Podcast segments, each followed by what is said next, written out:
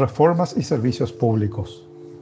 En varias oportunidades hemos insistido en esta columna sobre la necesidad de cambiar las reglas del juego que regulan el funcionamiento de la estructura del sector público para mejorar la calidad, efectividad y eficiencia de los servicios que la ciudadanía necesita que el Estado le preste. Sin embargo, hasta ahora hemos tenido poco éxito, por decirlo de la mejor manera, porque no hemos tenido avances en las últimas décadas, pero son cada vez más urgentes, porque actualmente son la principal barrera para mejorar el bienestar de todos los paraguayos. Con el embate de la COVID-19, la ciudadanía ha sentido el impacto pleno de la escasez y mala calidad de los servicios públicos fundamentales, además de la inexistencia de la más mínima red de seguridad social. Ni hablemos de la calidad de la educación cuyos resultados son pésimos. Los servicios de justicia, con una inaceptable e inescrupulosa intervención política, instrumentándola para proteger redes de actividades ilícitas y de corrupción, como pudimos ver en recientes juicios orales.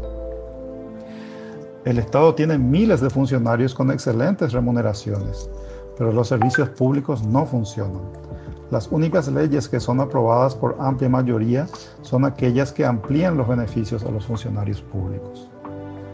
Hay una desconexión entre la demanda de la ciudadanía que necesita más y mejor calidad de los servicios públicos y la producción de estos servicios por parte de las entidades públicas que tienen gente sin el perfil adecuado, poco calificada y de alto costo en términos de remuneraciones. No incorporan las nuevas tecnologías disponibles, son ineficientes y burocráticos para acceder a los servicios, etc.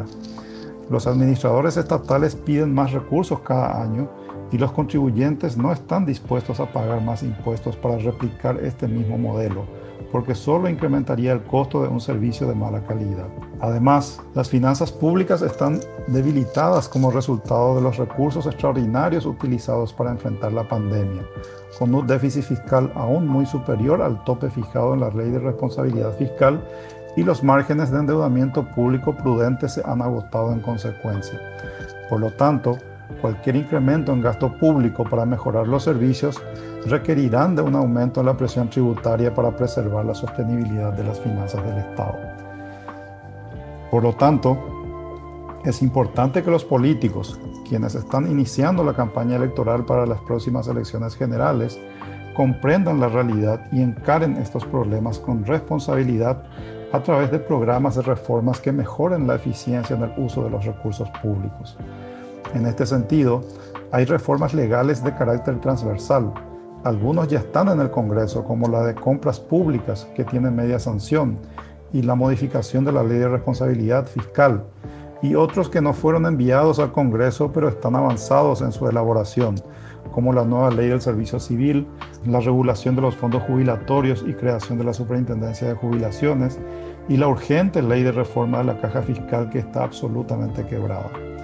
Otras reformas son de carácter estructural, que incorporan un rediseño en la prestación de los servicios y en sus esquemas de financiamiento, como la reforma del sistema de salud, el proyecto de transformación educativa, la reestructuración de ministerios y secretarías del Poder Ejecutivo, entre las principales.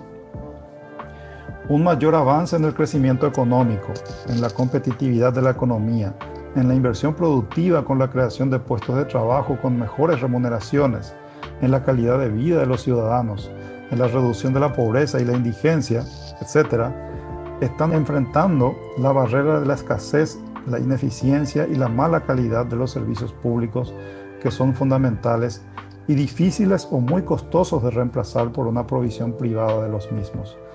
Reformas adecuadas que mejoren la cobertura y la calidad de los servicios estatales nos permitirá un nuevo periodo de expansión económica y de mayor bienestar para todos los paraguayos. Encarémoslo con convicción.